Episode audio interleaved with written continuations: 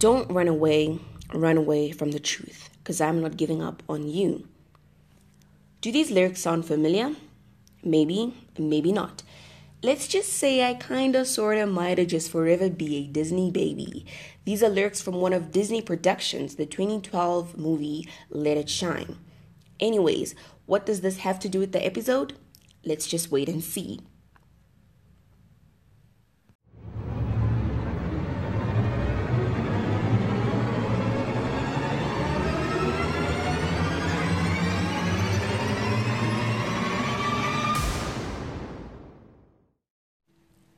Greetings and salutations to you in your car, to you in your bed, to you walking home, to you eating. Enjoy your food, to you unwinding or probably multitasking. Big ups, by the way. And maybe, just maybe, there's someone foolishly smiling listening to this that makes you and I both. Welcome to Express and Encompass podcast with your girl next door, also known as Marvelous. So pleased that you could join me once more, or perhaps you're listening for the first time. Welcome to the E and E family. It's all warm and fuzzy this side.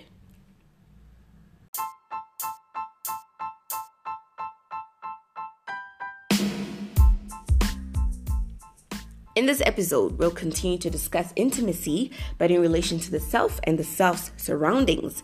Please do note, we're not here to compare, contrast, or even challenge who or what is better. We're here to bring light to the fact that not everyone experiences or feels the same way about intimacy. We need to appreciate individual differences because, in essence, each and every one of us is unique and complex in our own ways. Casual generalizing is not so welcome in this field, though mind you, we are welcome to a whole lot of other things. This is a way to help one understand more or less where they may stand, thus understand how they may interact with others or make sense of the kind of energies or vibes that they feel more comfortable with. Understand that I'm going to be very, very, very careful with my approach on this, because it could be a sensitive topic to some.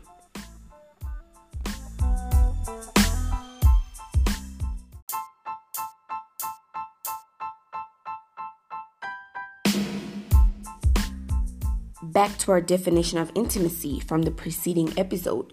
We understood it as an interaction between people who share closeness in terms of being comfortable enough to share thoughts and feelings.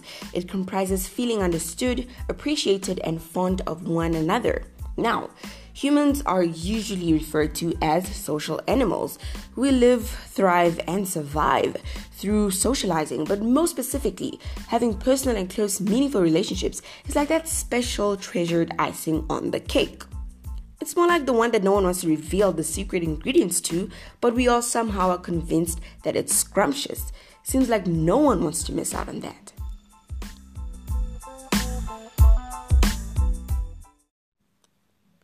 Here's a little something I found super, super interesting.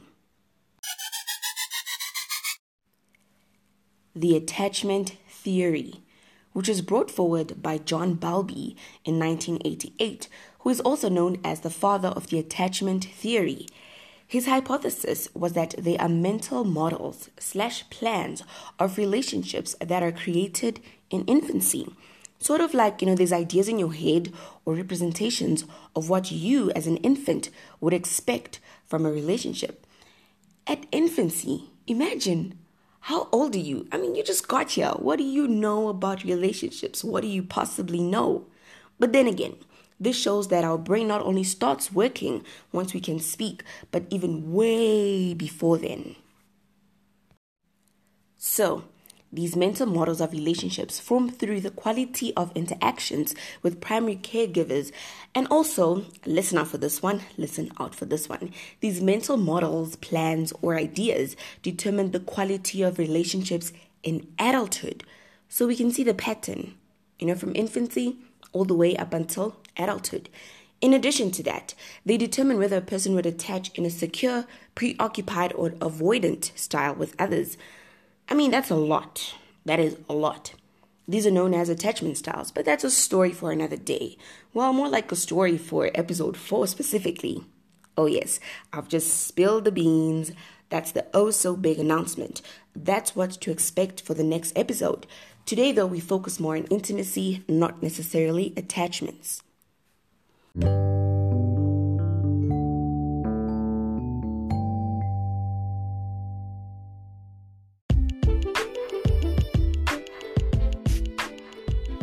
In short, Bowlby's theory shows us the emergence and influence of parent-child relationships and how the child then consequently develops. This is more so for the development of the child's personality. Is there any theory that goes without criticism? I think not. That's like saying everyone agrees that there's one specific right way to make eggs. No. Bowlby's theory was criticized for hypothesizing that the parent-child relationship shapes the child's personality. On the contrary, in nineteen ninety-eight, J R Harris believed that children's personalities were influenced more by their peers than their parents. Think about your personal situation.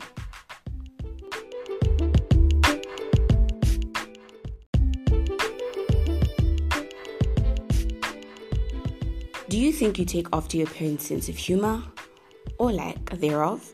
Do you think you are as patient or impatient as your folks? The point is, peer groups are very influential as children spend more time together in contexts like school, community clubs, sports clubs, and all sorts of extracurricular activities. Recall times at school, be it recently or a while back for the best of us. Did you find yourself engaging more in activities just because your friends liked them? Or was there a point when you felt like you needed a change of wardrobe or a new pair of shoes just because this one or that one had them on during your last encounter?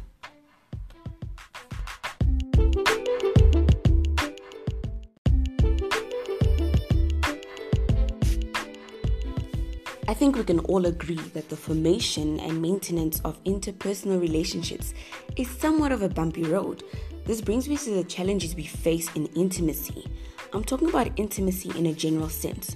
On the other end of the spectrum, a common concern is the fear of intimacy, or a particular hesitation, if you may, about the thought of or act of sharing a sense of closeness with others.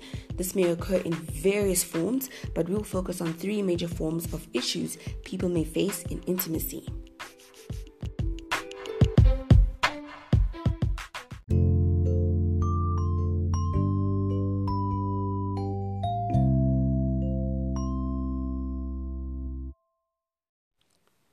Firstly, we will talk about abandonment issues.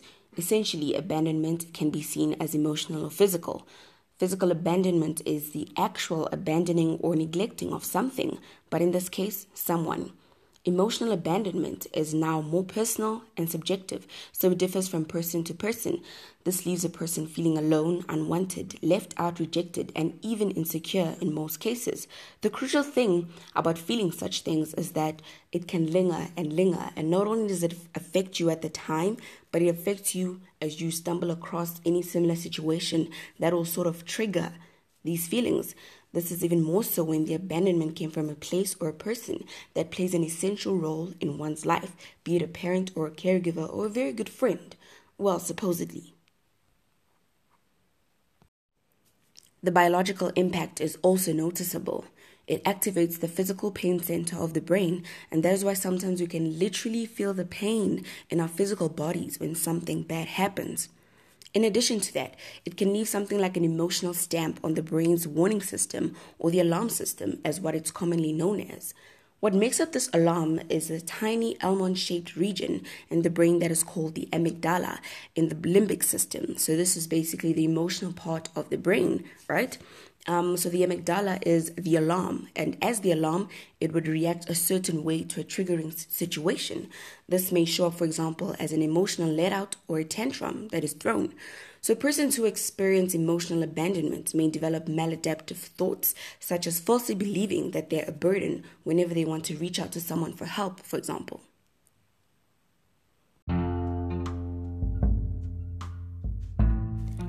Asking for help of any kind, be it formal or informal, however, is a normal part of life. One should not feel such an overburden at the thought of it. Part of humanity is lending a helping hand, where and when possible, of course. Maladaptive thoughts can even gradually progress to maladaptive behavior, such as dependence, which in short is an excess of leaning on others to make you feel well or strengthened. One may fear that once they get too close to someone, that they may leave. This is maladaptive because what happens when they're not available? Do you fall apart? It is therefore very important for one to have a solid sense of self in order to relate appropriately to others. It is also important to note that feelings of abandonment on their own are not sufficient to go down as a diagnosis for some psychological disorder. So just because you may relate to some of these above-mentioned feelings, it does not mean that you're suffering from some psychological illness. Some people actually go about their normal daily lives despite these emotional difficulties. Adaptive strategies such as social support, engaging more in what one enjoys, and staying away from what one dreads, and also practicing forgiveness of both self and others, to name a few, are suitable to help get through and cope with these difficulties.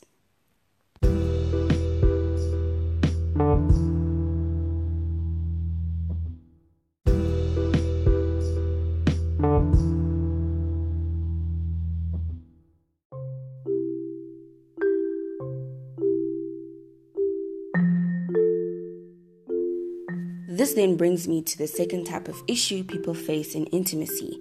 This one is known as a control issue.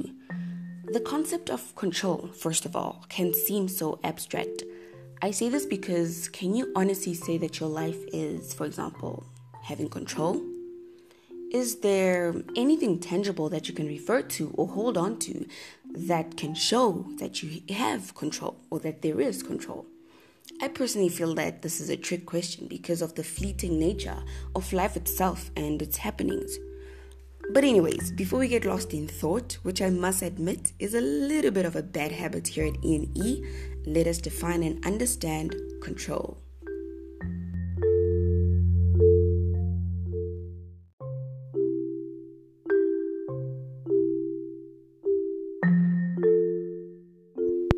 On the one hand, we have those who do not have a sense of control over themselves. This can include their decisions, their focus, or even personal commitments. This is clearly not limited to the self, as one can also lack control in other people and situations. This raises eyebrows, for sure. To what extent is it considered acceptable to have control over another person? Well, perhaps in the case of a parent-child relationship, the parent has some hold over the child. In a friendship and even a romantic relationship, to what extent is it considered appropriate to control a person? Or is the whole concept of control over another person a complete no-no, even if it's unconsciously?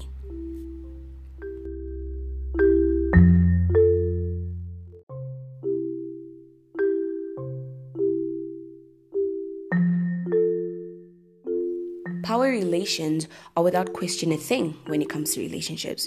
You know, the whole give and take, the different personalities being presented, as well as the different interpretations. Because, yes, let's put out there that each and every one of our brains interpret things in their own ways. Of course, there may be similarities, but each and every one of us are unique beings.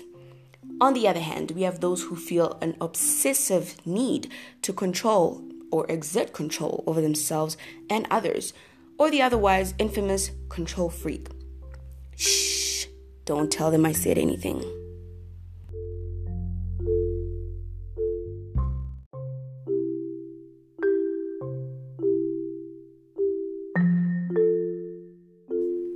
The fear of the loss of control can stem from a time when one was put in a compromising situation where they may have felt helpless or vulnerable.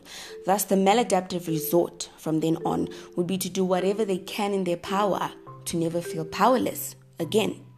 They find their power from basically sucking out the power from someone else. So this can be correlated with the phenomenon of bullying. A bully may at some point in their life felt like they were not getting enough power or recognition that they desired, so they go ahead and try to find it anywhere else, regardless of the fact that it may be detrimental to someone else.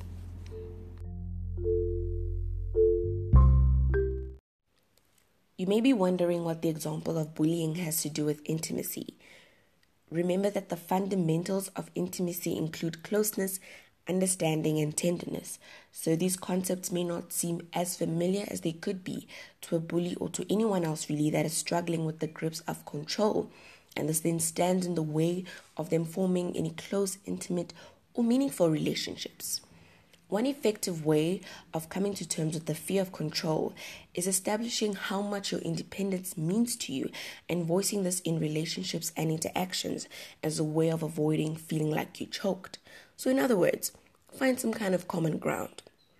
Also, if in need of some kind of power, Don't seek power at the cost of another's well-being or even your own. Simple, fun ways you can feel powerful are that you can express yourself through an outfit that makes you feel like the bomb dot com. You can also have an inspiration board. So this is like gathering motivational quotes that personally are significant to you, as well as pictures of people that you admire and look up to. And also, please, stand up straight. No, seriously, fix your posture. Now, and if you're sitting, sit up straight as well. Yes, you.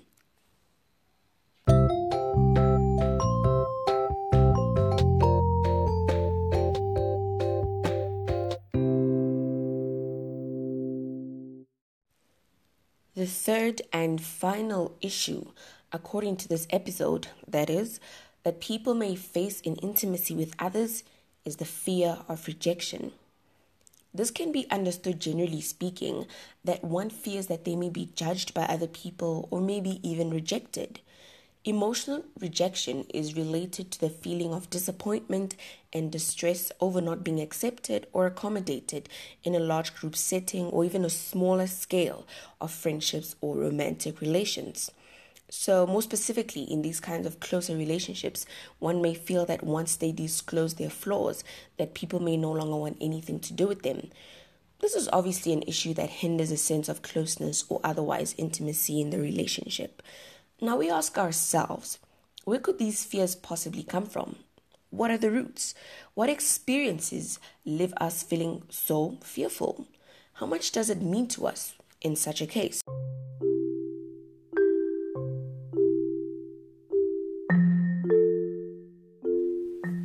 There are various roots of the fear of rejection, but if you include feeling, sadly, feeling physically unattractive, being neglected or unloved as a child, so you feel like your emotional needs as a child were not met. These can really leave a person scarred and impact how they interact from then on. The worst case scenario, I believe, is that it can even cause someone to reject others in order to avoid being rejected themselves. That is that is quite heavy. That is a heavy one. But there are thankfully, thankfully, a wide variety of therapeutic approaches that are used by mental health professionals.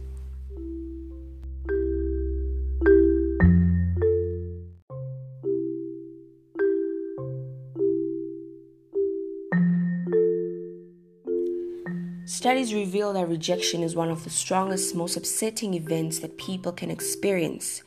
Rejection stings a whole lot. It even has the power to compromise the way one perceives the quality of their life. It got me thinking, who wouldn't want to feel like they belong? What lengths would you go to to feel accepted? What are some of your morals and values that you could just bend a little bit to feel like you're part of something? Of course, yes, it's not always a bad thing to go out of your way to feel like you belong. It's a way of adapting. In some cases, if you find yourself somewhere unfamiliar with unfamiliar people and unfamiliar lifestyles. My take on all of this is another one of my favorite words. Drumroll, please.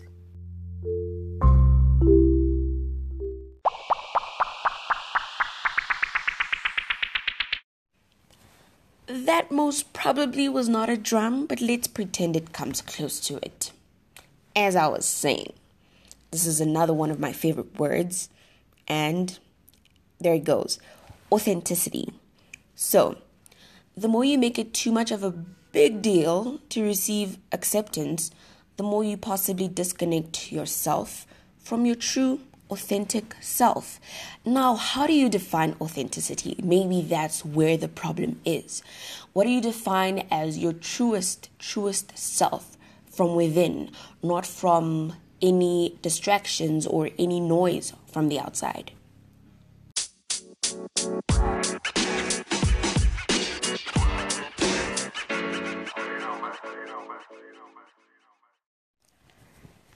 These above mentioned intimacy issues, namely abandonment issues, control issues, and fear of rejectment, are all heavy, sensitive, real-life issues, which do call for professional help. But I'm only currently here to bring a better understanding of these issues and possibly the roots. I truly believe that in order for one to solve a problem, they must understand the causes thoroughly. But of course, in order for us to understand them to the best of our abilities, we need to be comfortable enough to even bring them up and discuss them, and also admit that they have played a role in how we view ourselves and how we view others. Therefore, I will again bring to light the previously mentioned disclaimer. Until I receive my license, this podcast is only a platform to learn, discover, but not to offer any professional advice or counseling.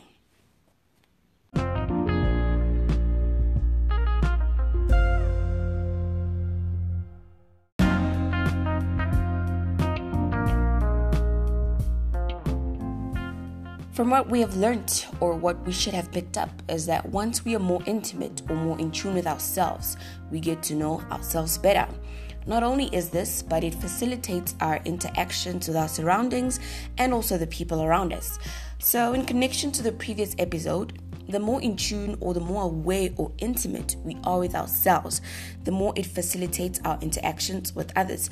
This means that when you face certain issues within interpersonal relationships, it may be that you need to introspect and dig deep within yourself to detect any gaps. Figurative gaps, that is.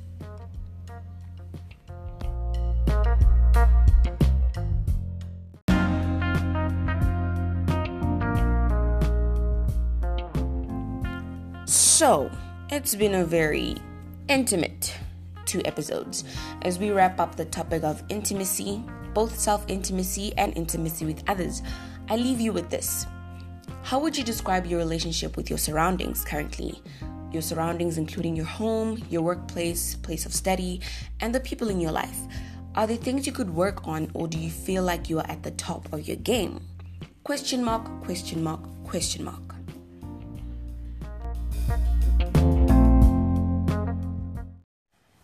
Listen out for a preview of the next episode. We'll be touching on attachments. Not only will we look at classic theories, but we'll also look at the modern day definition of attachments. Also a little bit of the online scene. Oh no, I didn't. Oh yes, I did. From Express and Encompass, from me to you, not only is it okay to express yourself, but it is essential. Thank you for listening.